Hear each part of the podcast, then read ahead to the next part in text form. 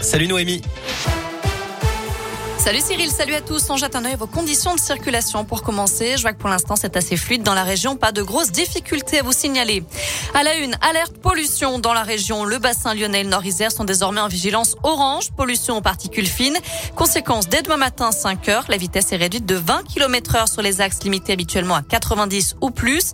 Les axes limités à 80 en temps normal passent à 70 km heure. Mesure valable dans l'ensemble du département du Rhône.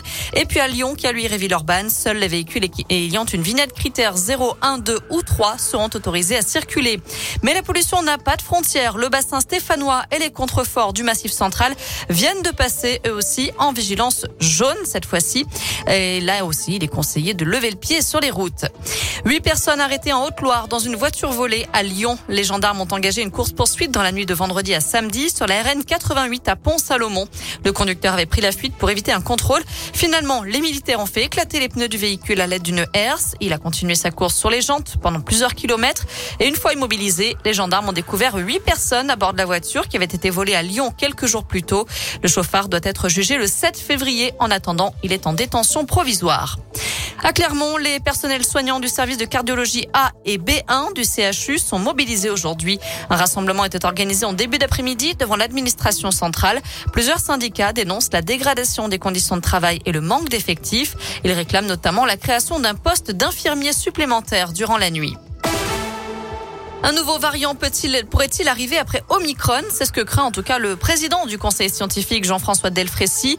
Omicron BA2 est apparu en Inde où il serait en train de devenir majoritaire. Ce virus serait au moins aussi transmissible qu'Omicron, mais pas plus dangereux, peut-être même moins, d'après Olivier Véran, qui juge possible d'être recontaminé par ce sous-variant après avoir eu le Covid version Omicron. Selon le ministre de la Santé, le pic de la cinquième vague n'a pas encore été atteint. Notez aussi que 9 millions de personnes risquent de perdre leur passe vaccinale à partir du 15 février, d'après Olivier Véran. En bref, le français Benjamin Brière a été condamné à 8 ans de prison pour espionnage et 8 mois supplémentaires pour propagande contre le régime iranien. Il est détenu depuis plus d'un an et demi pour avoir pris des photos avec un drone dans un parc naturel. Des clichés destinés à son compte Instagram selon son avocat. Enfin, la réalisatrice Danielle Thompson présidera la prochaine cérémonie des Césars prévue fin février. Danielle Thompson qui a réalisé notamment Fauteuil d'orchestre et qui a coécrit des scénarios cultes comme La Boom, L'As des As ou encore Les Aventures de Rabbi Jacob. Les nominations seront annoncées demain. Voilà pour l'essentiel de l'actu. Côté météo cet après-midi, on profite encore de belles éclaircies un peu partout dans la région.